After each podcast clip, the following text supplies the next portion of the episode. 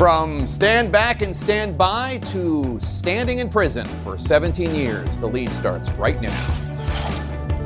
Actions and consequences. A hefty prison sentence today for a rioter in the January 6 attack as Donald Trump himself continues to try to stay out of jail with a new not guilty plea, his fourth in a criminal case just this year. Plus, on the run with, quote, nothing to lose, the manhunt right now for a convicted killer and the search expanding near a major East Coast city.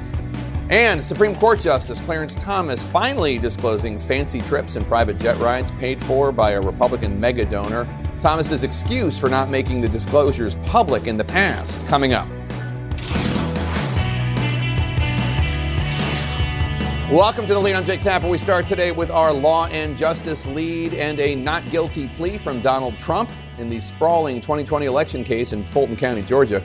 The former president, of course, faces more than a dozen charges there, including racketeering for his alleged efforts to steal Georgia's electoral votes, despite Joe Biden winning the state over and over. It is still unclear when Trump will go on trial in this case. Fulton County District Attorney Fani Willis has asked a judge to schedule a trial for all 19 defendants, including Donald Trump, for October 23rd of this year. That's less than two months away. Today, Trump formally asked to separate his case from the co defendants who are asking for a speedy trial, and other co defendants are trying to get their cases moved to federal court. We'll get to all of that in a moment. But first, today, one of the longest sentences yet for a January 6th rioter was handed down. Joe Biggs, a leader of the so called Proud Boys was sentenced to 17 years in prison.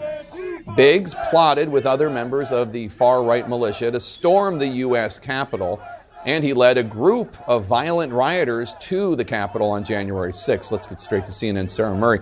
Uh, Sarah Biggs was convicted on serious charges, including seditious conspiracy or conspiring to overthrow the U.S. government.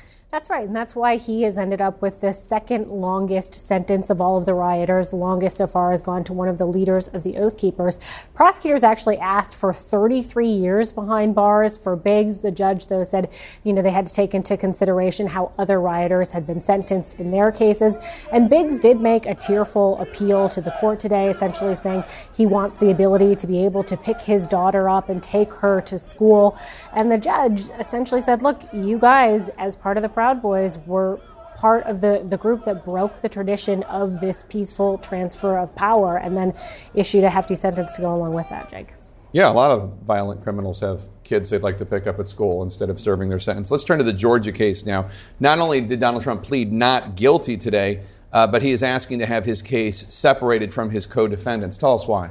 Yeah, that's right. I mean, a number of his co defendants, Ken Chesebro, Sidney Powell, attorneys who were working for uh, Donald Trump's campaign after the 2020 election, have asked for a speedy trial. This is looking like it's shaping up to be October of this year.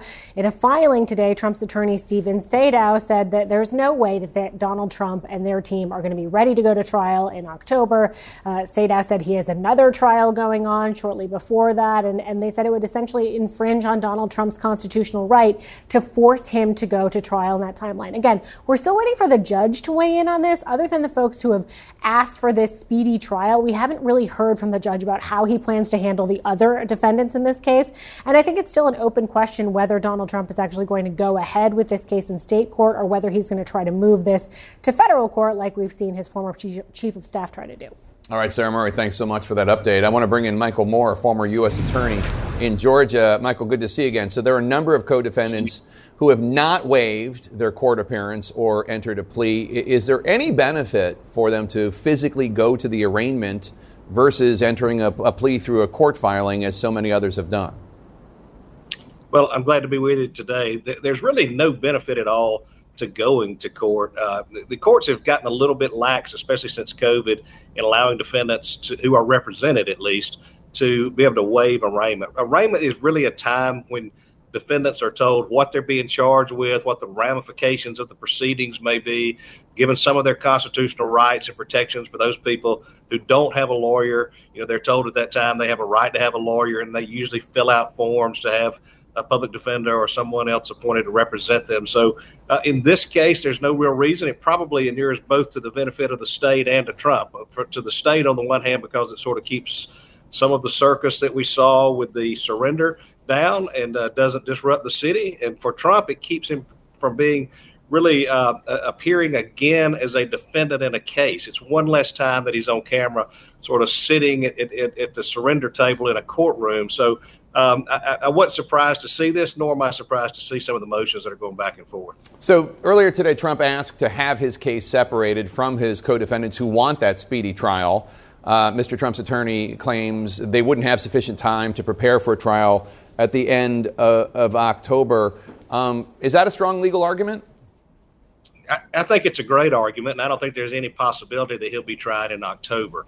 Remember that the special purpose grand jury, working under the direction of the district attorney, met for about eight months to consider the case, and she's been investigating this particular case for about two and a half years. So you can think about the volume of material out there. Um, and the Sixth Amendment to the Constitution gives every defendant a right to have effective counsel. And so you can't be effective uh, if you don't have time to prepare. And so, it, by sort of lobbing this argument out there, uh, his lawyer is doing the right thing and saying, look, if, if you don't give me time to prepare, I'm not effective. And that sets up a possible appeal should there be a conviction. I, just as a practical matter, there's no way the judge is going to hold him and his right under the Constitution to be prepared to, to that date, even though the court is bound uh, now that there's been a request for a speedy trial filed by some defendants, that case has to be heard, has to be started in October, or else, as a matter of law, those defendants would be acquitted and found not guilty. So it wasn't really a, a, a move by the DA or a move by the court. Uh, the law says the case has to start then. And simply because two or three people may want to avail themselves of that right under the Speedy Trial Act, that doesn't mean that the constitutional rights to have more time and sufficient time to prepare uh, would be infringed on. So I, I, I just think there's no way he'll be tried in October. So Republican state lawmakers in Georgia had called for a special session to investigate the district attorney Fani Willis's handling of the case. Uh, today, the governor of Georgia, Republican Brian Kemp, he shot down the idea, saying it might be un- unconstitutional. T- take a take a listen. The bottom line is that in the state of Georgia, as long as I'm governor, we're going to follow the law and the Constitution regardless of who it helps or harms politically. Quickly, if you could, uh, what do you make of some of these actions targeting District Attorney Willis? Well, I, I think the Republican lawmakers have gotten sort of caught on their own hook. Uh, they they passed this law to where they could have this uh, prosecuting attorneys commission review prosecutors who they claimed weren't doing their jobs. Part of what they had to do was move forward on cases where probable cause had been found and presented cases to the grand jury that where they were asking to issue an indictment. And, and she's done that in this case. So from a political standpoint, she's done exactly what she is to do un, under the law. I think you're hearing a lot of puffing. You're hearing a lot of PR moves by some members uh, at the state capitol uh, simply because they come from districts that may be eating up this red meat. But the idea of stopping a budget process or impeding the budget funding – for prosecutors across the state would essentially freeze law enforcement and uh, and freeze criminal prosecutions, and that's just not going to happen. I think Kemp knows that, uh, and and he's right to not call the special session. I don't think it's the end of the drumbeat that we're going we'll hear for some time, but there's no chance that, that that that's going forward right now. All right, former U.S. Attorney Michael Moore, thanks so much. Appreciate your time. Turning now to our politics lead today, the Capitol physician said that Senate Minority Leader Mitch McConnell, Republican of Kentucky, is, quote, medically clear to continue working. Uh, you may recall the 81 year old had a second freezing episode yesterday. It was the second one in two months. He paused Did you hear the for about 30 seconds or so after being asked a question. It leads to bipartisan concerns about his health, as CNN's Manu Raju reports for us now. McConnell's team is trying to reassure his allies that he is, in fact, fit for the job. Re-election. This is the moment. Mitch McConnell freezing again. And that pause opening up a new round of questions. The key one can he continue to serve as Senate GOP leader? This after the second time in as many months he froze in front of cameras prompting concerns about the 81 year old Kentuckian's health. Senator Daniel Cameron, uh, do you have a comment on Daniel Cameron? Well, I think his ultimate race is going to be very close. Behind the scenes, McConnell has sought to reassure allies he can continue the job he's held for 16 years, longer than any Senate leader in history. And today, McConnell's office releasing a letter from Brian Monahan, the Capitol's attending physician, clearing him to continue with his schedule in saying it is not uncommon to suffer occasional lightheadedness for people who suffer concussions, as McConnell did when he fell and hit his head at a Washington hotel in March, sidelining him for nearly six weeks. His confidants believe he will remain as leader through the end of next year. But Republican senators and aides tell CNN they are skeptical he will remain in the job in 2025, potentially opening up a leadership race between Senators John Thune, John Cornyn, and John Barrasso. After the first time he froze in July, GOP senators supported him staying as leader but many would not say if they'd back him in the future. Do you think that Senator McConnell should run for leader in the new Congress? Well, I mean, the new Congress is 18 months away. Do you think he could next Congress, if he ran for leader, he would get the job? Well, I, I think that that's speculation that's not necessary right now. After his Wednesday event in Covington, Kentucky, McConnell called key allies, including Thune and Cornyn and attended a fundraiser for Senate candidate Jim Banks, who told CNN that the Republican leader was sharp and engaging. I'm fine. That's... The question about McConnell's health is bound to intensify when he faces his 48 GOP colleagues next week for the first time since before the summer recess. Tell his 48 colleagues what happened. I, I, he should tell us if something else, something bigger is going on, um, and whatever he tells me, I'll trust to be true. Some Republicans fear that the impact of McConnell's fall in March could be worse than he has let on. You know, obviously the fall he had was uh, was more. Um, if that's if that's what it's connected to, is more damaging than most people thought. Yeah. Do you think that he should stay as leader of the Senate Republican? That'd be for the Senate to figure out. All of this putting a spotlight on an aging Senate, where a majority of senators are in their 60s and 70s. Now, there's no way for senators who are critics of Senator McConnell to try to force a vote to oust him from the leadership position. The next leadership election would not occur until November 2024, after the elections. And Jake Mitch McConnell will face his colleagues for the first time on Tuesday night at a conference, in a meeting with his leadership team and the full Republican conference next Wednesday. All right, Manu Raju on Capitol Hill for us. Thanks so much. Turning uh, now to. Um, longtime McConnell ally and uh, Republican commentator uh, Scott Jennings. Uh, Scott, good to see you. Uh, I know this is hey. this is sensitive. Nobody likes to see uh, people go through health issues like this. Um, you were with McConnell at, at a fundraiser uh, last night. Um, how was he, and how do you reconcile how he was last night with the video of him freezing up for 30 seconds or so?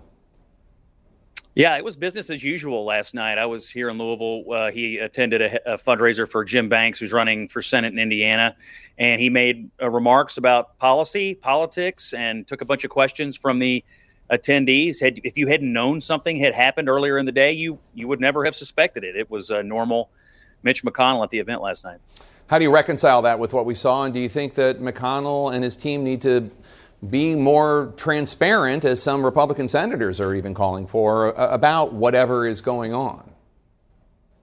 Yeah, I mean, obviously, as someone who's known him, uh, you know, for, for, my whole life, and uh, you see things like this, it, it, you know, it's personally concerning. Of course, I have the benefit of being able to talk to him and see him up close and observe him, and I've seen him the entire month. And you know, he's been on a quite a robust schedule here in Kentucky. He spoke at several uh, big events He's been doing these political events. He's been meeting the press. I mean, he's doing all the things you would expect him to do. And I've seen him in action. In fact, the day before yesterday, I saw him speak at a lunch and make 15 minutes worth of remarks, take a bunch of questions. And so um, it, it is hard to, to reconcile. But at the same time, this afternoon, when I saw the letter come out uh, from the Capitol physician, Monahan, uh, I knew that Senator McConnell had uh, sought the advice of a physician. I was glad to see that letter come out. And I think, you know, that'll give people a lot of confidence that he's okay to keep doing what he does, which is be an effective uh, leader for the Republicans in the Senate.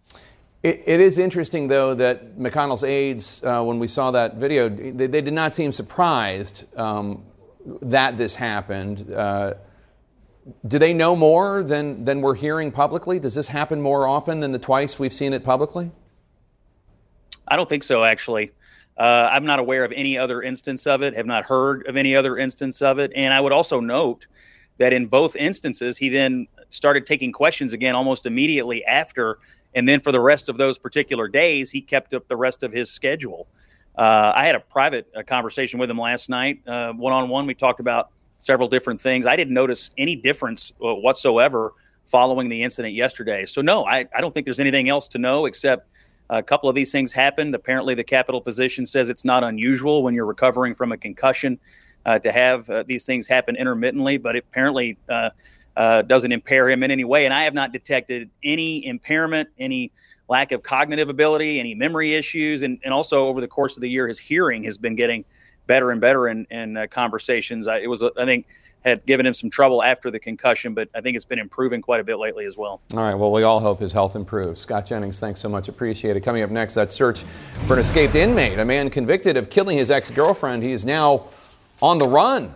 Plus, weeks after the wildfires in Hawaii, the confusion, the anger, the resentment as Maui residents question if their nightmare could have been avoided.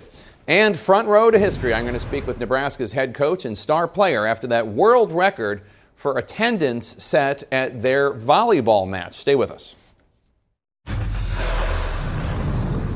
In our national lead right now, dozens of law enforcement agencies near the city of Philadelphia are frantically searching for a convicted murderer whom police warn is extremely dangerous. CNN's Danny Freeman is in Philly for us. Danny, this escapee uh, was just uh, convicted of first degree murder charges two weeks ago.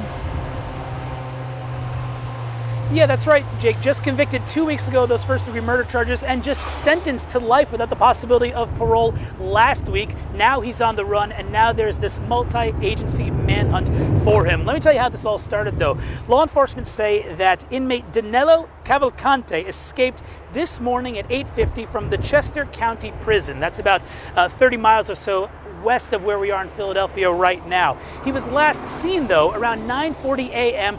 right around the area of the prison wearing a white t-shirt, gray shorts and white sneakers. And Dick, that's important because uh, law enforcement said that's different from the normal green prison garb that he normally would be wearing.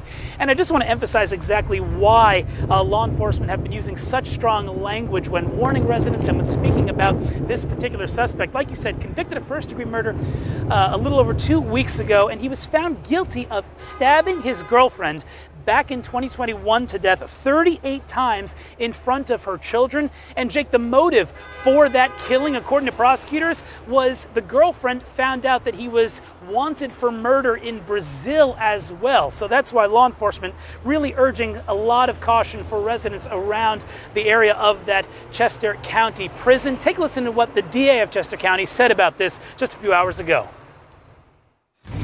his depravity knows no bounds. I mean, this is someone who has nothing to lose, as you indicated. So I don't know what he's capable of doing. If he's already engaged in a murder in broad daylight, daylight in front of her two children, there, there's no um, stopping him from doing anything more egregious. And Jake, at this point, like you said, dozens of agencies now searching. They're using canines, they're using drones, they're using helicopters, and we're still waiting at this point for a concrete answer to the big question of how he got out. So far, law enforcement officials not giving us any details. Jake? So they're not giving any details about how he got out. Chester County uh, Prison, I mean, that's a, that's a tough facility. It's not easy to walk in and out of it. Do we, do we have any idea how he managed to escape? No, listen, the acting warden of that prison came out in that press conference earlier today and said, We're not going to take any questions. We're not going to talk about how he got at this point. It's still under investigation, but you can bet if this uh, manhunt certainly continues into the night and into uh, the next day, we've seen other manhunts in Pennsylvania just this summer that have done that. You can bet that there are going to be more questions about how this all happened. Jake. All right, Danny Freeman in Philly, thanks so much. Appreciate it. This just into the lead, we're learning of an in- incident involving multiple stabbings at the Fulton County Jail in Georgia. Earlier images so that, of that facility in the weeks past, that is, uh, of course, the same jail where former President Donald Trump uh, surrendered last week in Georgia's election subversion case. Coming up next, the governor of Hawaii will be here. Uh, we'll have him respond to the heartbreak and now the anger and mistrust for so many victims of those devastating wildfires in Maui.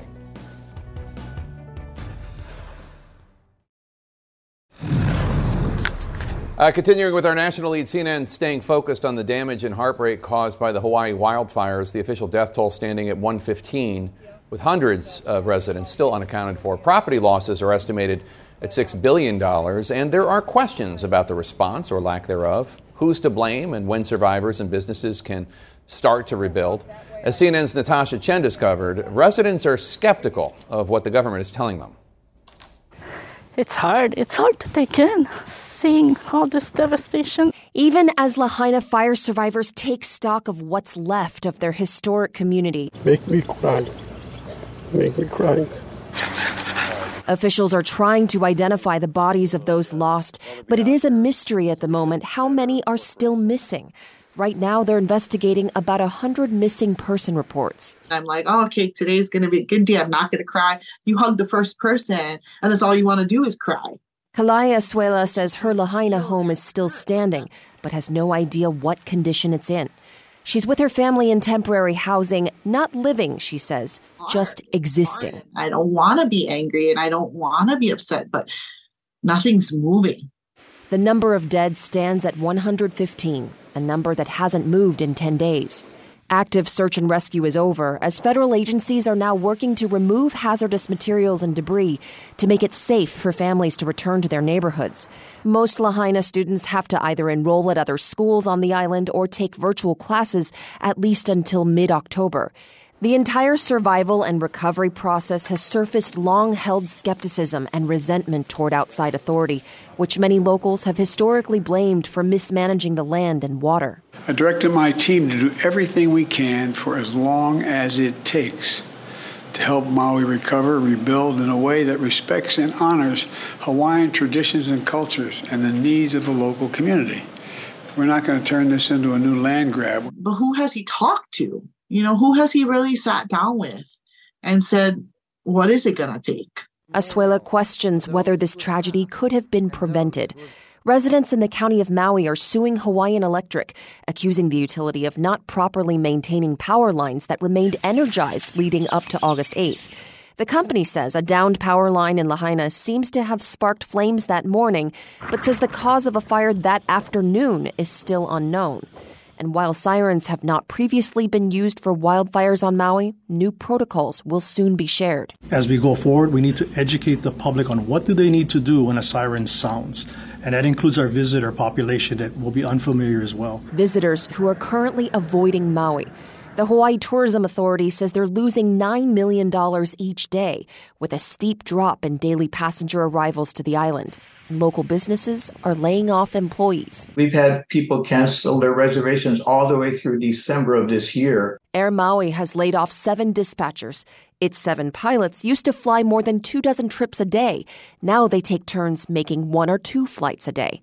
While island residents want tourists to stay away from burned areas, they need people to come visit the rest of Maui. Most people who live on Maui have two jobs to sustain themselves, so they're not going to be able to survive and pay their bills and their home mortgages on unemployment insurance. It just won't cut it. You heard him mention mortgages there. There's some temporary relief in that department. The state of Hawaii says borrowers with a Freddie Mac, Fannie Mae, FHA, or VA mortgage are able to pause payments right now through early November. HUD says in many cases, borrowers can reduce or suspend payments for up to 12 months by working with their lenders. But interest may still accrue during this time, and the payments still have to be made up in the future, Jake. All right, Natasha Chen, great piece. Thanks so much. Let's talk about it now with Hawaii's Democratic Governor Josh Green. Uh, Governor Green, good to see you. Uh, as you heard Natasha Chen just report, uh, there is a lot of mistrust uh, about what residents of Hawaii are hearing from authorities. Here's an opportunity for you to respond to the, to the skeptics. Uh, what do they need to know? Well, I appreciate it, Jake. Uh, of course, people are traumatized, and we're in an era of mistrust, and I, I respect that you know, I come at it more as a physician than as a politician, and people know that of me. We have to deliver services for people. This is a tragedy beyond anything we ever experienced. Uh, we already have gotten through, after 23 days, the recovery phase, and we have lost 115 souls, but we're starting already to also look at the rebuilding. I know people worry that they're going to not be able to get into their properties. As soon as it's safe from the standpoint of the EPA, we want people in there so that they can get closure. We've already put 6,000 people out of the 12,000 people directly into hotel rooms or Airbnbs. Other people are staying with family. And even then, of course, people, you know, rightfully are are traumatized. And so yeah. that trust question remains. And we have to build trust like with all things. So we'll be building back. We want everyone to know that we'll only build Lahaina back when the people of Lahaina tell us how they want to do it, whether it's as a memorial, whether it's housing like it was before the tragedy, they will tell us, and nothing else will uh, suffice. Also, I want to share with people right now one of the things that we don't talk much about, uh, but we're doing, and that is we're doing everything we can to prevent predators from coming in, stealing people's land, buying it up at pennies on the dollar while they're struggling and suffering to pay their bills. We've actually made it a penalty, a year in prison, and up to $5,000 in fines for every time someone reaches out to try to take someone's property. And then finally, and this is an important thing I'd like to emphasize here nationally, uh, I want to know, I want people to know that I'm concerned about out, outside interests coming in as predators in a legal way. And we're going to do what we can to protect against that too, not unlike we did as a country uh, with 9 11. We want to make sure that people who have damages are protected. So we're looking and studying how we can do that. Again, people should ask those hard questions about how they can trust, but I want them to get resources to build their lives back. How much responsibility do you think the power company bears here for the fire? Uh, it's a very good question. Two days in, which was on the 10th, I asked my attorney general, instructed her to do a comprehensive investigation. So she's doing that right now. She's brought an outside investigator in uh, from the mainland that has fire expertise. She's going to find out exactly how much. We do know that uh, that early fire was sparked, as as HECO said. I don't want to jump to conclusions just because I don't think it's fair for me to do that. But we will hold everyone accountable 100%, and we'll be very transparent about it. We'll release all the reports. I think that at the end of the day, we all have to acknowledge that this is a global problem. It was a very, very hot, dry, terrible storm we are dealing with global warming here. We had six total fire emergencies from 1953 to 2003, and then we had six in the first two weeks of this month. So it's a disaster waiting to happen because it's so hot. But we'll get to the bottom of actual responsibility, and that will contribute to how we uh, try to bring some kind of financial closure to people for this tragedy. So you just said um, you just referred to the death toll, uh, which stands right now at 115 from the fires. Um, it's been a week since authorities in Hawaii said that 388 people were unaccounted for. Are, are you making any progress on those 388? Yes, a great deal of progress. The formal announcement will be tomorrow from the FBI and the, the group that's working on this. It dropped immediately to 300 um, when we were able to separate people that were, for instance, incarcerated, or we did get people uh, calling us immediately when the names were released. The number of people that actually filed missing reports was closer to 112 or 115 to the Maui authorities. And of those individuals, a substantial number, more than half, were immediately found either to be tragically lost to the fire or discovered, and some in the hospital. So I think we're going to hear a number in the in the lower double digits tomorrow, uh, hopefully under 50. And it's not much consolation because our hearts are broken that we lost 115 people for sure but it is something that we are grateful that it's not 800 or 1,000 like people were projecting earlier. Uh, but tomorrow we should have a much tighter number for everyone. All right. Hawaii Governor Josh Green, thanks so much for your time today, sir. Appreciate it. Thank you for supporting us. Next, on the record, finally, with Supreme Court Justice Clarence Thomas, why he says it's taken him so long to disclose those private flights paid for by a Republican megadonor. Stay with us. In our politics lead today, inadvertently, that word is used 16 times in a new nine page financial disclosure statement from Supreme Court Justice Clarence Thomas, describing information that he inadvertently omitted on previous financial disclosure forms. Both Justice Thomas and Justice Samuel Alito filed new disclosure statements today, giving new details about, among other things, trips they took but did not have to pay for. CNN senior Supreme Court analyst Joan Biskupic is following all this for us. Uh, Joan, let's uh, start with Justice uh, Thomas. What are we learning? Okay, first of all, he came forward, disclosed officially that he had taken two sets of trips uh, at the expense of Harlan Crow to Texas last year, and then also he had gone to his very luxurious resort in upstate New York in the Adirondacks, where it's like an adult playground with all sorts of you know fun things for you know fun expensive activities that he had gone on that trip, which we had known that he had done that every summer, but this was the first time that he was that Clarence Thomas was acknowledging this set of trips uh, that Harlan Crow had uh, provided for him in 2022. Flashback to 2014. Clarence Thomas also acknowledged in this filing today that in 2014, Harlan Crow had paid for, uh, he had bought three properties that the Thomas family had owned in Savannah, Georgia, and that this was the first time that Clarence Thomas was going to acknowledge that also. Hmm.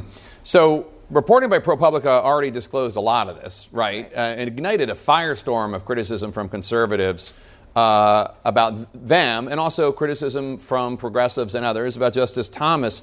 Um, his attorneys pushing back? Yes, definitely. Remember the context of all this. There's been lots of questions about what should be disclosed, what should not be disclosed, and the court's general overall lack of transparency and the fact it has no formal ethics code. So, what his lawyer said when he revealed these. Uh, these new filings, as you said, said that they were any mistakes were inadvertent. He also added a statement that kind of, I think, reflects the tone of what's going on now, Jake.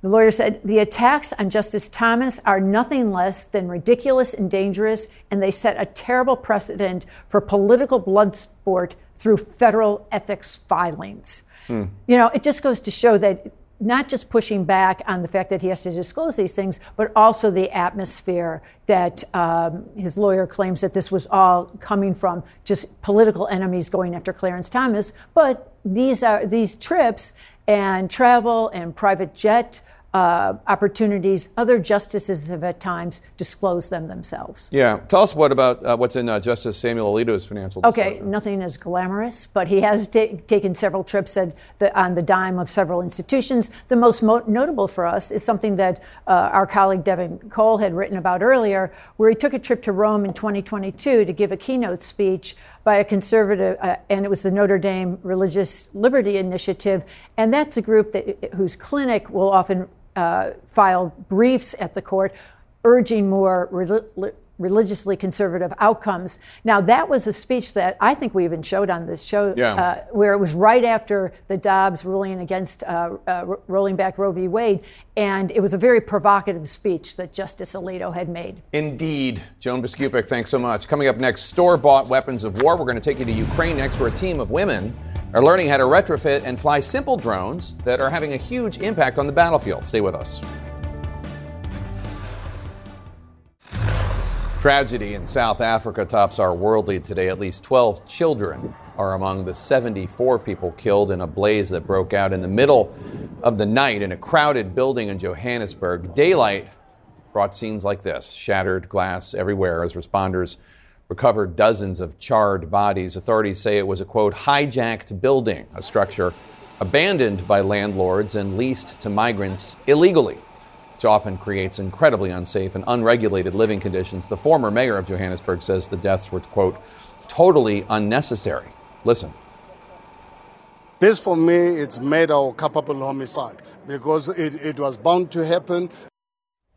Now to Ukraine. In the midst of grueling ground battles, Ukraine's military has launched an all out assault from the skies. Late Tuesday into early Wednesday, Ukraine carried out its biggest drone attack on Russia to date, targeting six regions, including Moscow.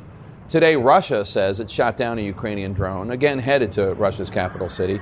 As CNN's Christiane Amanpour reports for us now, these drones come in all shapes and sizes, even the retrofitted store bought models can destroy Russian weapons worth millions.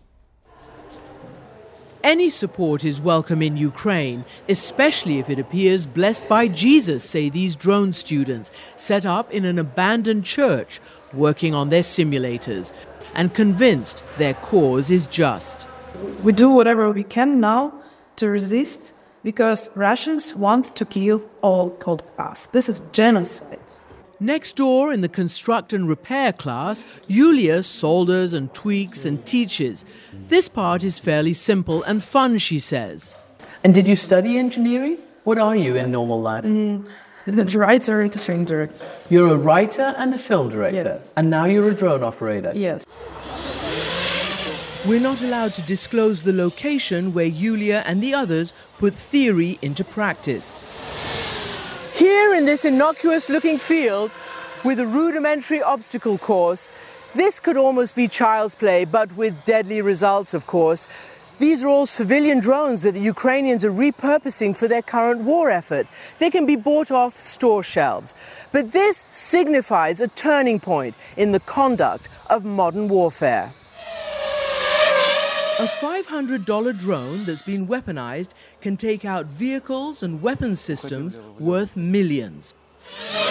Software engineer Lyuba Shipovich started the Victory Drones initiative. The most advantages, it's uh, one of the most cost-effective uh, weapon, uh, and it's also it's also weapon, and it could be used as reconnaissance. Uh, for reconnaissance uh, purposes, uh, if you see the enemy, you can hit enemy, you can hide like your soldiers. so it's pretty. But enemy can see you.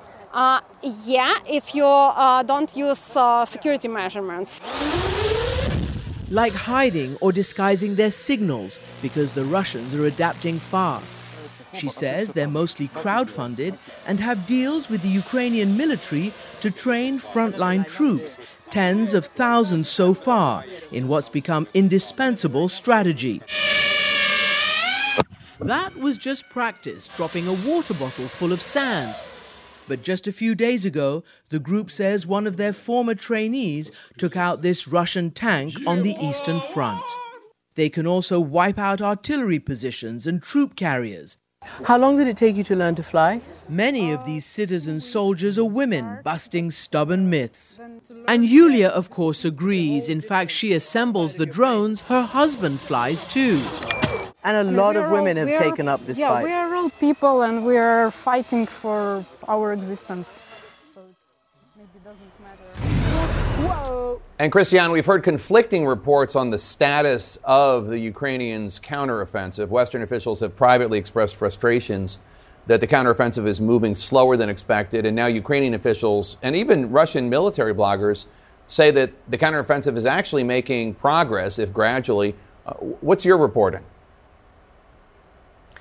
Well, we're hearing the same as those Ukrainian officials and the Russian bloggers and others are saying. And actually, I've been talking to a lot of military analysts as well, both US, UK, NATO types, who are all saying don't count the chickens before they hatch. This does take time. It's very, very difficult. The Russians have laid incredible defenses and several layers deep trenches, mines, uh, all, all of that. And so it takes very methodical, uh, you know, force to get through it. And that's what they are trying to do. And that's why these drones are so helpful. These obviously are the civilian drones, and the ones you mentioned um, at the beginning are the military type drones, which are going hundreds of miles into Russian territory now and causing damage. Not enough to win, but it's, it's, it's enough to cause definitely political, you know, they're aiming for at least some political impact inside Russia as well. All right, Christiane um, Amanpour and Kyiv for us. Thanks so much. Great to see you. Coming up, the defamation lawsuit that Rudy Giuliani forfeited. Why did he choose to not even contest the case? And what the mother daughter election workers who sued Giuliani think about the judge's decision. I'm going to talk to their attorney next.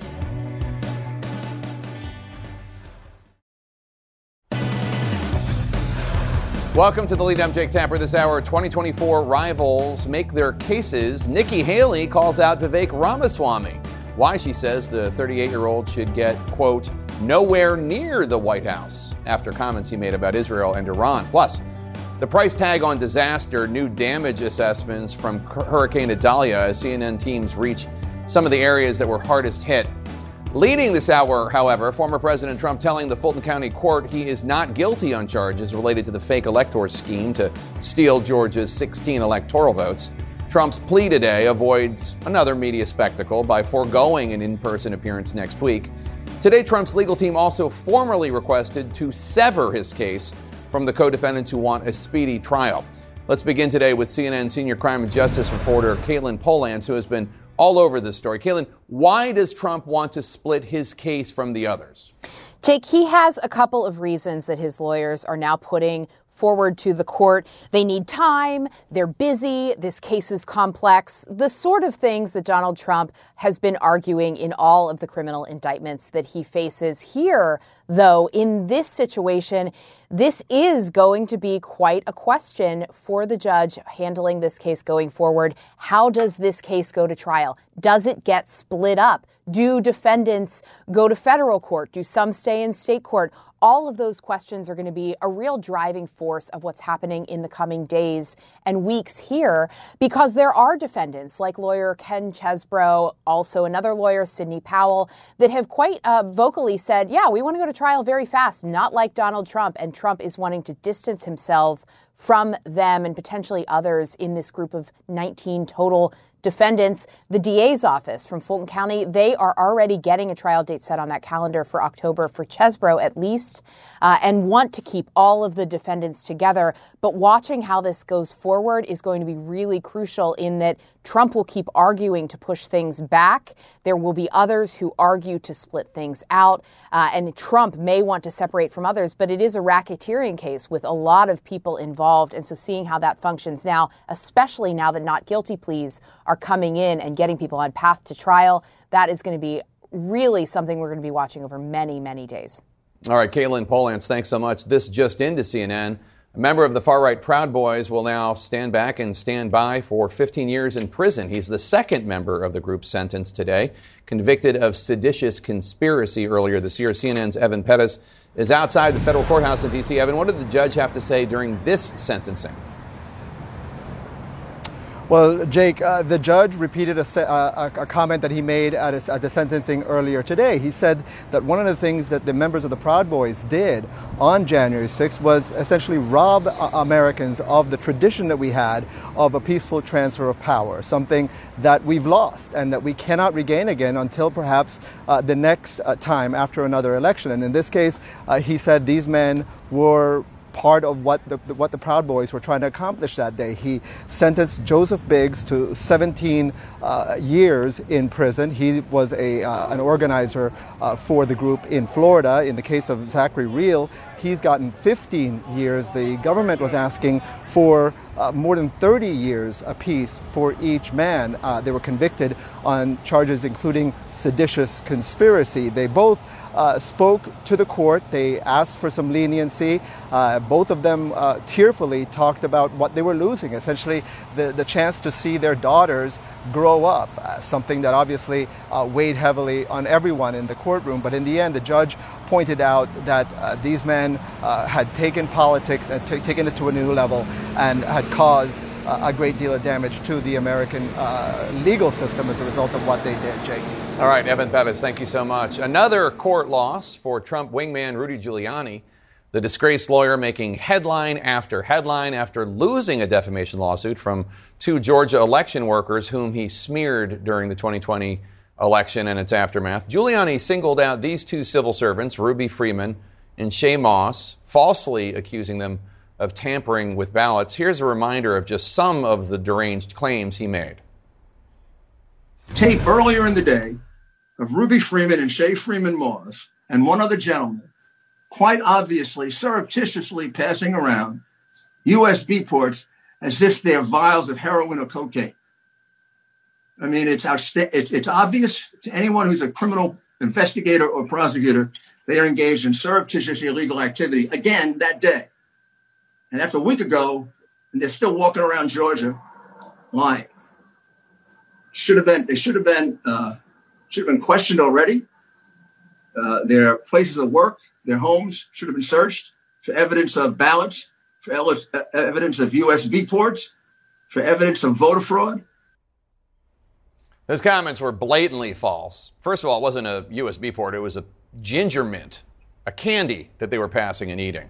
Two, the votes had been counted multiple times with essentially the same results. So, why did Rudy Giuliani continue to repeat this lie? Well, he was taking his cues from his former boss, then President Trump. Here's part of the call Trump made to Georgia's Secretary of State, Brad Raffensperger, trying to overturn the results. He, he names R- Ruby Freeman. We had uh, at least 18,000 that's on tape. We had them counted very painstakingly 18,000 voters uh, having to do with uh, Ruby Freeman. That's uh, she's a vote scammer, a professional vote scammer and hustler. Sure is interesting language that Donald Trump and Rudy Giuliani use about these two black women. As a result, both Shaye Moss and Ruby Freeman say they've received death threats. Strangers have shown up at their doorstep in the middle of the night. Even Kanye West's former publicist, uh, Trevian Kutti, apparently showed up to pressure them to lie, saying they rigged the election for Biden. Falsely, of course. But because of the previous threats against her, Freeman called the police in that case. At the suggestion of an officer, the women agreed to meet at the police station. Watch this moment from police body cam footage. I cannot say what specifically will um, take place. I just know that it will disrupt your freedom and the freedom of uh, one or more family members. Now, Giuliani did not contest in court that he made those false and defamatory statements. That isn't because he's apologizing for them, it's because he failed to respond to multiple subpoenas for information in the case. According to Giuliani, it costs too much to maintain electronic records. The judge was not amused, writing in a 57-page memo, quote, Perhaps he's made the calculation that his overall litigation risks are minimized by not complying. The judge went on to say, quote, withholding required discovery in this case has consequences. Regardless, the damage to both Moss and Freeman's lives has already been done.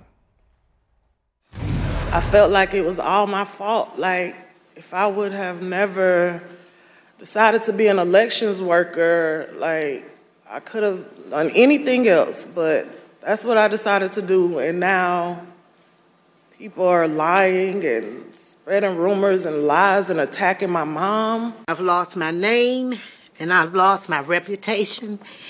I've lost my sense of security all because a group of people, starting with number 45 and his ally, Rudy Giuliani, decided to scapegoat me and my daughter, Shaye.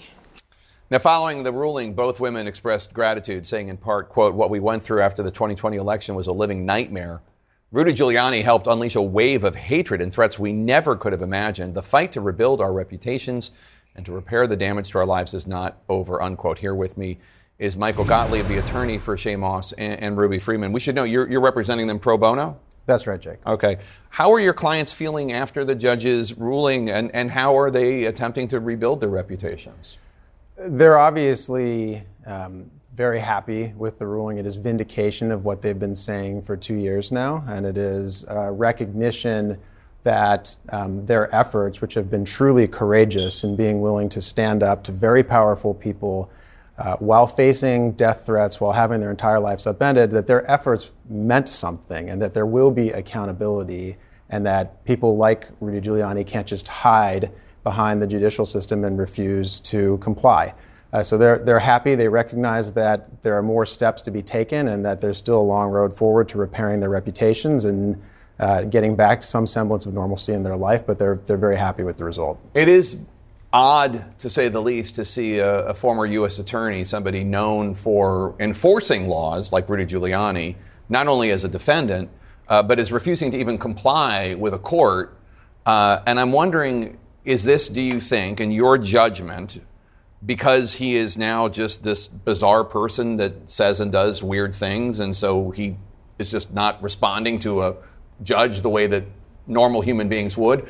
Or do you think he's made the calculation if I actually comply, then there'll be discovery, and then they'll find worse stuff. And so it's better for me just to have to pay, even if this ends up being $10 million, than showing my records, my electronic records, to a judge who might find worse things in there than defamation. We all say and do weird things from time to time, Jake, but I, uh, I can't possibly claim to inhabit the, the reasoning or mind of uh, Mr. Giuliani or his legal team on why they've chosen not to comply.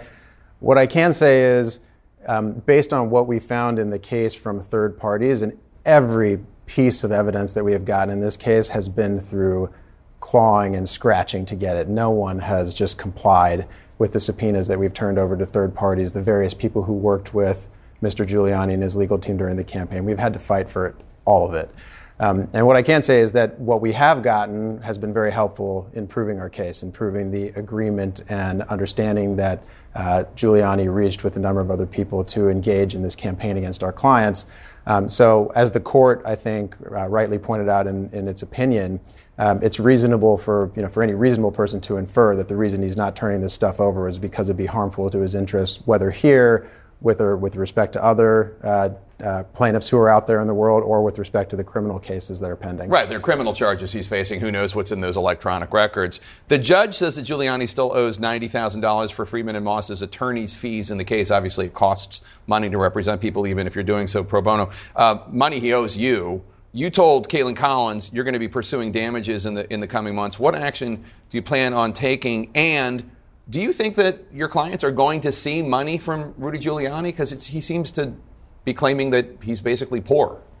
Yeah, I mean, we'll follow the trail to the end of the earth to get some accountability for our clients here, and I'm confident that we will see money after we obtain a damages award. So, where we are in the case now, there's been a finding of liability, and the judge has set has asked for uh, the parties to set a trial date for damages sometime between November and February, and that is the point at which we'll be able to quantify uh, the harm financially that has uh, that our clients have suffered.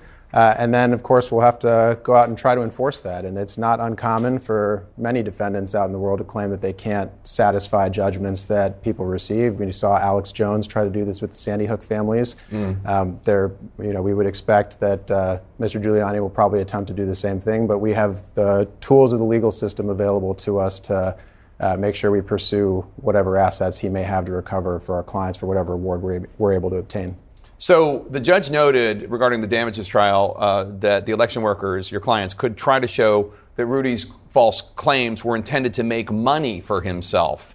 Um, is that part of the strategy? Um, I mean, definitely, we can demonstrate and intend to demonstrate that um, much of the time when he was defaming our clients, he was doing so on his podcast, on his radio show. Those types of, uh, of media obviously bring with them advertising revenue and uh, the sort of recognition and notoriety that comes along with being constantly in the news brings other additional opportunities, whether it's personal brand or whether it's um, you know uh, the revenue streams associated with a podcast or a radio show. So yes, that's part of the strategy is to demonstrate. Um, uh, part of the strategy will be to demonstrate that this was a money-making opportunity and that um, that money-making opportunity came at the direct expense of our clients. Uh, lastly, when you hear the language that Trump and Giuliani used to defame your, your clients. Hustler, uh, passing around the USB port as if it's uh, cocaine or heroin. Um, they're painting a very vivid picture. One might argue uh, engaging in racist tropes. Uh, what do you think of all that? Uh, I think it's not a coincidence, the language that was used. Um, and to be clear, it was not a USB. Uh, no, it was a ginger man, right. yeah. Um, uh, but yeah, I think it's, it's hard to miss the, uh, the overtones that are associated with language like that and comparisons like that. And it's, you know, I mean, it's just, it's, it's offensive coming from um, an individual that you know, spent a, a, long career in criminal justice and understands that you're not supposed to make accusations about people without any evidence whatsoever for doing so. So he seems to have forgotten a lot of that. It would appear so.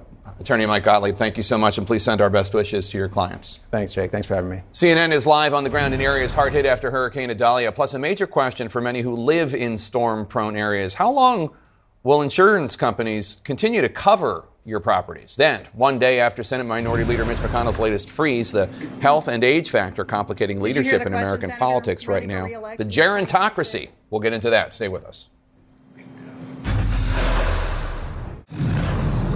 In our national lead, Moody's Analytics estimates the damage caused by Hurricane Idalia this week could reach $20 billion. Now, while that estimate is nothing compared to the nearly 113 billion loss from Hurricane Ian last year, it is important to remember these hurricanes are becoming more intense because the climate crisis is worsening, and there is another three months to go in this year's hurricane season. CNN's Gloria Pazmino is in Crystal River, Florida for us. Uh, Gloria, Crystal River city manager told CNN that the area was decimated by the storm surge. What kind of damage are you seeing? Well, Jake, you know, you mentioned those storms becoming more and more frequent. And when you talk to the people who live in this area, you can tell that they are just changing the way that they prepare for these kinds of events. You see, the street behind me is clear now, it's open to traffic. But around this time yesterday, this was basically a river. The storm surge had pushed in, and all of the water started going into these small businesses here. We caught a glimpse of people who were uh, cleaning up earlier today, trying trying to just get stuff together as that water was finally receding. But I want you to hear directly from one of these business owners. His name is Anthony Altman, and he owns an ecotourism company here. Uh, you know, Crystal River is known as the manatee uh, capital of the world. And he told me that as he goes out into the Gulf every day on these tours, he had taken notice of just how warm the water was getting. The Gulf of Mexico is uh, warmer than it's ever been. And that way, he knew that these storms were going to be getting worse and worse. He told me that when he saw the forecast, he got a truck out here and packed all of his merchandise, moved it out, all in an effort to try and minimize the damage. Being aware, living through storms in the past, uh, knowing the Gulf temperature was so warm, yeah. and just paying attention to the weather. Yeah. Yes. You felt that it could have been worse. Absolutely. If we would have taken this head on, it could have been much more, much bad. Now, devastation is much more significant to the north of us. That area is still really difficult to access. But Anthony has been hard at work cleaning up with his employees, uh, trying to get the place back up and running. He told me he's got 22 employees. He said that's 22 families that have to be fed. So he's really uh, looking forward to getting back on his feet as soon as possible. Jake. All right, Gloria Pazmino in Crystal River, Florida. Thanks so much. Joining us now to discuss is David Jones. He's the former insurance commissioner of California. He's currently the director of the Climate Risk Initiative at UC Berkeley. Uh, David, are there any sustainable solutions for people to rebuild their homes in areas where national disasters, natural disasters, are becoming so common, especially in places such as the Florida uh, or California coastlines? So there are a menu of approaches that will help with adaptation. Uh, first, um, following improved building codes uh, in areas prone to hurricane. That includes uh, impact resistant windows and doors and garage doors, uh, tying roofs down, uh, using roofing approaches that are more impervious to wind. Uh, in areas impacted by wildfire, it's home hardening, including things like protecting the eaves of the home, using fire resistant materials for the roofs of the home, defensible state, space, no attached structures. And there are a series of things that a homeowner can do. Uh, we also need to make more investments in gray and green infrastructure. Um, in terms of green infrastructure, there are a bunch of nature based approaches that can actually reduce the impact of storm surge, whether it's replanting salt marshes, replanting mangroves, oyster reefs, or in the context of wildfire risk, better managing our forest by using prescribed fire and thinning. But fundamentally, what's occurring here, Jake, is that climate change is causing more frequent and more severe weather related catastrophes. And the trend is only going in a bad direction. And what that means ultimately is we are marching steadily towards an uninsurable future. I wish I had better news for you. Yeah. But the risks are simply climbing too fast, and we're not doing enough to get at what the underlying driver is. Right. So we've seen major homeowners insurance companies uh, either leaving or stopping renewing policies in places like California and Florida, all within the last year. In California, State Farm no longer accepting new applications. Allstate stopped selling new policies. In Florida, Farmers stopped offering its policies. AAA not renewing policies for some homeowners. What is the future of, of coastal housing in just like the next five or 10 years? And do you think this is going to spread to other states beyond Florida and California? It is a problem throughout the United States. It varies by geography, it varies by the nature of the climate driven peril, but the trend lines are bad. Whether you're in the Midwest and you're suffering from increased flooding and increased losses due to convective storms, harder rains, basically more tornadoes, or in the West where you've got uh, impact due to wildfire, more frequent and severe wildfire, or along the coast, whether it's the Atlantic coast, South Atlantic coast, the Gulf Coast, you name it, more severe storms, more storm surge, more flooding. All of this is contributing to more insurance losses. And even though states like Florida passed legislation which uh, create a taxpayer funded reinsurance facility, they allow rates about three or four times the national average. They've limited the ability to bring lawsuits. They've limited attorneys' fees and lawsuits against insurers.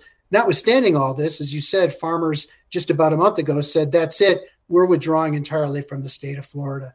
So the trend isn't good. More people are being thrown onto uh, what is called uh, fair plans, or in the case of Florida, Florida citizens. These are state created but uh, private nonprofit insurance companies, basically, that provide insurance of last resort for perils like wind or fire or flood, where people can't get that insurance in the private market. In Florida, for example, the policy count for their Florida citizens for wind has gone up from about 480,000 in 2020 to 1.3 million in 2023. And that, I think, is the future if we don't move more aggressively to reduce our reliance on fossil fuels, to reduce greenhouse gas emissions, which are driving climate change, which are driving these losses.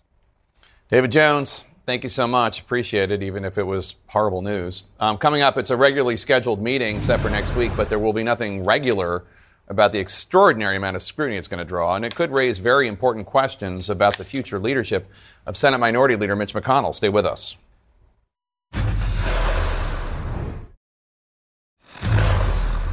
In our politics lead, one of the most powerful men in Washington today was deemed medically clear. Senate Minority Leader Mitch McConnell, Republican of Kentucky, yesterday froze while speaking. This is the second time this has happened in as many months. The U.S. Capitol physician today said that he consulted with Speaker, I'm sorry, with Leader McConnell and his neurology team, and McConnell is free to continue business as usual. There is chatter among some rank and file Republicans that they should try to force a special conference meeting to talk about their party's leadership after McConnell's latest incident. Either way, the Senate GOP conference will see McConnell next Wednesday at the usual weekly meeting. Let's discuss uh, with our panel. Uh, Alice, let me start with you. So, Al, after the latest freeze up, uh, Republican Senator Kevin Cramer told CNN that McConnell has a greater responsibility to be transparent when it comes to his health.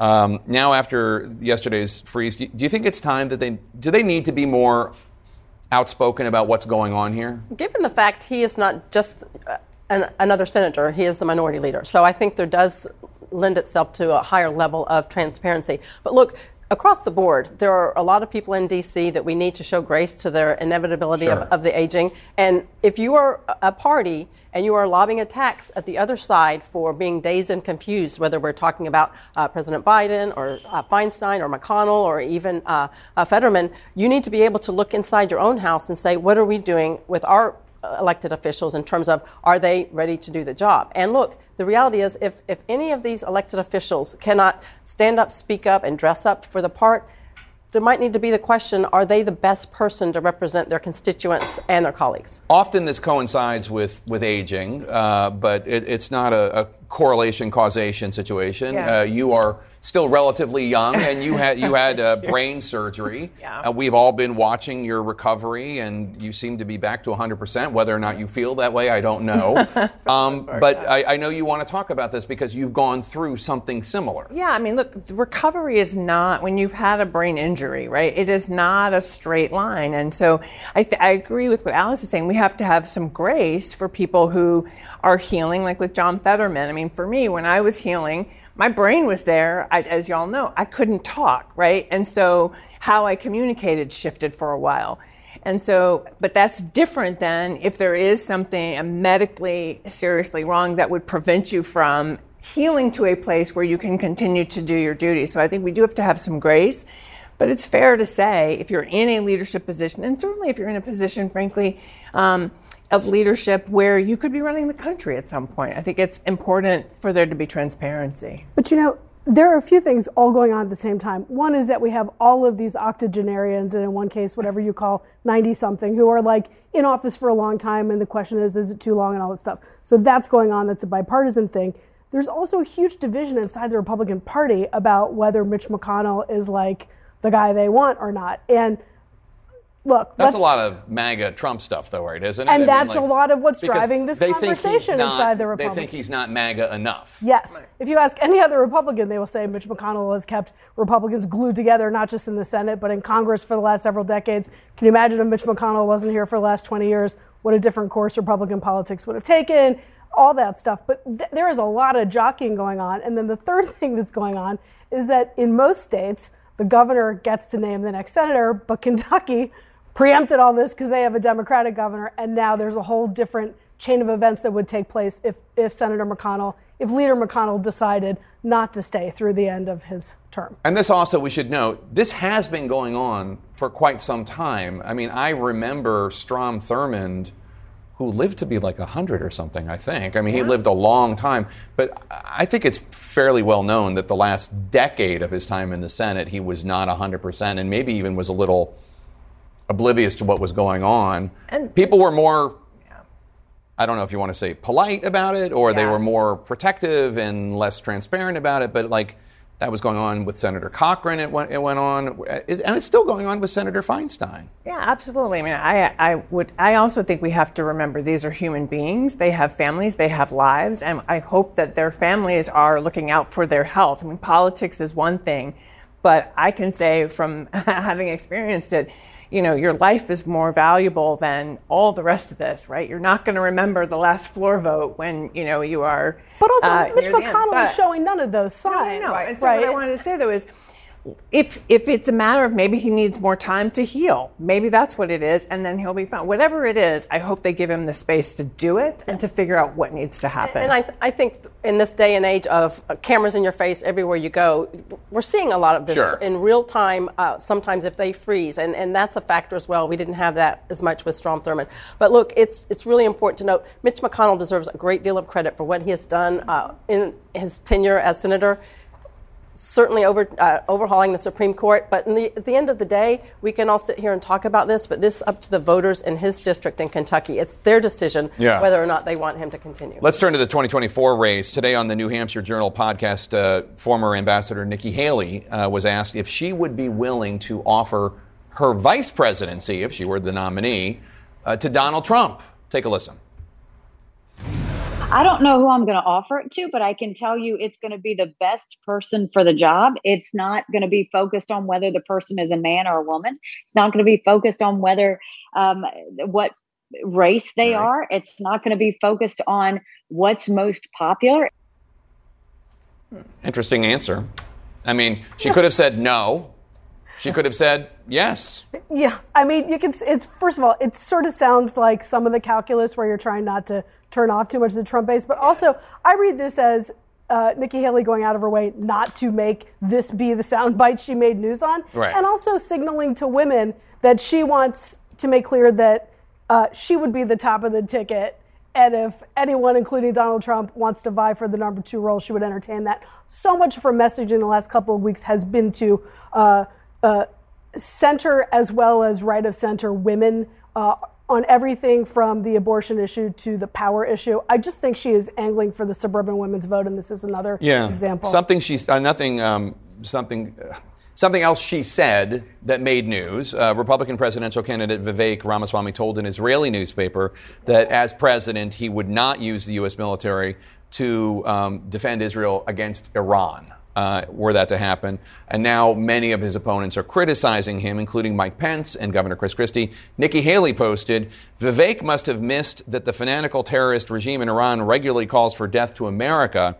If he doesn't see a nuclear Iran as a threat to American security, then she, he should take his place b- beside AOC and the squad and get nowhere near the White House. A lot of attacking Ramaswamy these days. What do you make of it? Well, look, clearly she made that exact same point in the debate in Milwaukee, and he clearly didn't learn his lesson. Look, support for Israel is not just good politics, it's good policy. And the more we can support our greatest ally in the region, it's good for democracy and it's good for freedom across the world. Coming up, the incredible. Thank you, one and all, for being here. I'm sorry. I don't mean to be rude. Coming up, the incredible honor for Nebraska's women's volleyball team. More people showing up to their match last night than any other women's sporting event ever in the entire world. We're going to talk to the team's head coach and one of their star players next.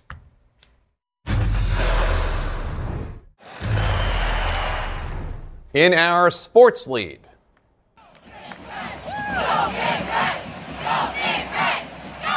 See a red yesterday in Lincoln, Nebraska, where more than 92,003 volleyball fans at Memorial Stadium broke the world record for women's sports attendance. For the record, this is more people than the last time the stadium was packed in 2014 for a men's football game.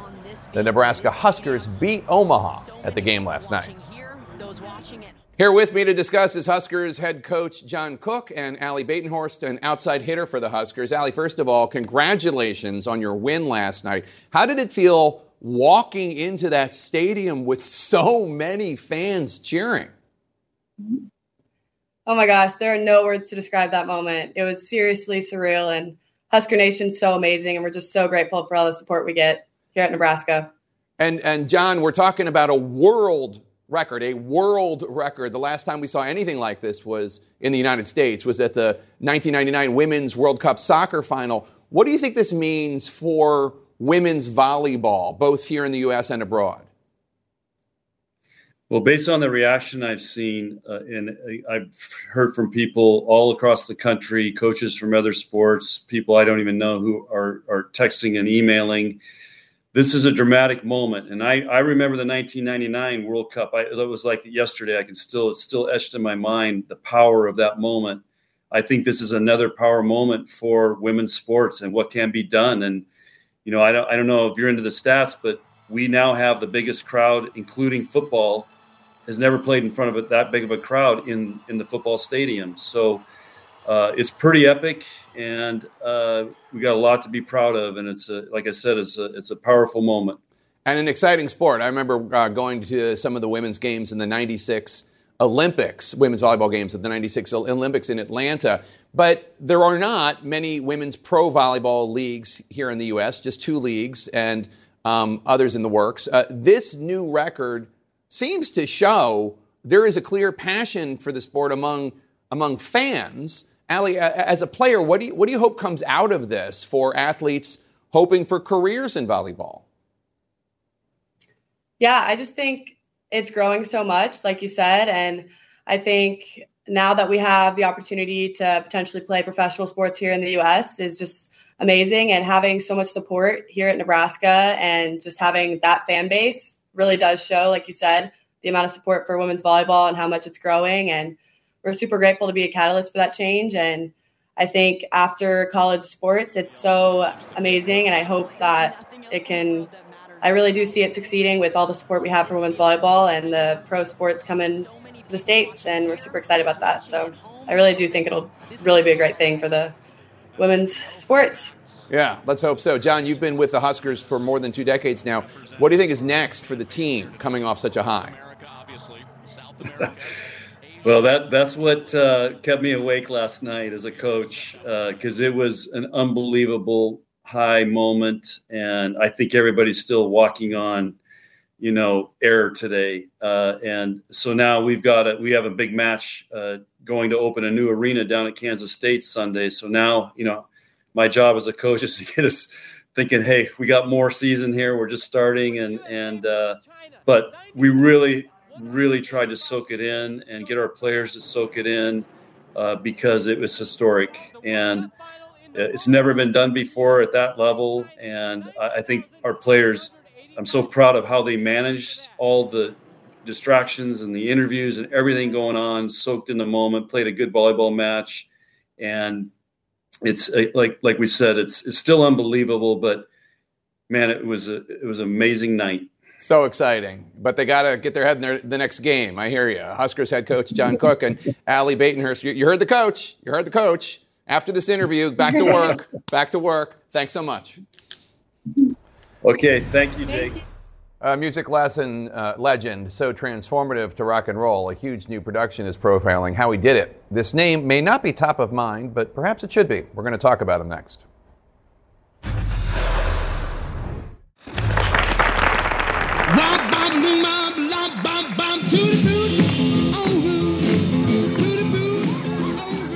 In our pop culture lead, the rock legend who discovered James Brown, gave Jimi Hendrix a spot in his band, and inspired Paul McCartney, steals the spotlight again in a new CNN film called Little Richard I Am Everything, which reveals the oft overlooked black and queer origins of rock and roll and the man who brought the iconic genre to life. Here's a taste. Watching Richard say, I don't have to stand there. Use the whole stage. Richard would work that audience, get them up out of their seats, swaying, shouting, waving their arms, calling, responding stuff.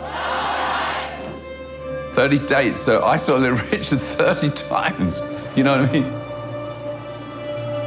Later on, I realized he was like doing church in a theatre in Northern England, basically. Joining us now is Crystal Shepard. She's a contributor to Billboard magazine. Thanks for joining us. So, Elvis covered Little Richard songs, the Beatles imitated his style. How did this rampant appropriation affect Little Richard personally? Um, I think a lot of it had to do with uh, he wanted.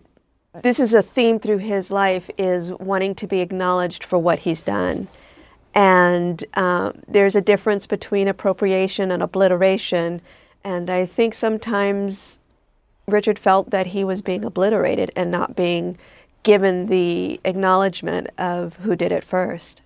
Little Richard performed drag in the South in the 40s and 50s, a time where such things were even considered crimes. Um, of course, uh, LGBTQ rights are under attack again uh, with a record number of anti LGBTQ bills introduced in the U.S. this year.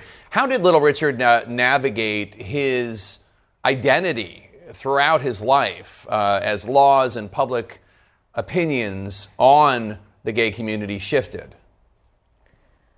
Well, like everybody, it was an underground movement, if you will, and they couldn't be open about it. Um, it was much later in life that he would acknowledge that he was gay, but at the same time saying he was no longer a homosexual.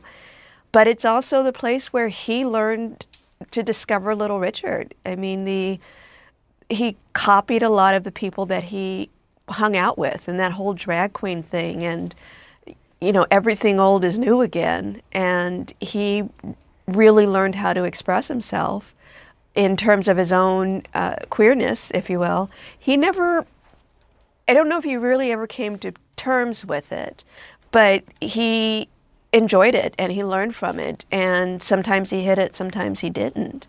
But it's just kind of that con- multiple of contradictions within him.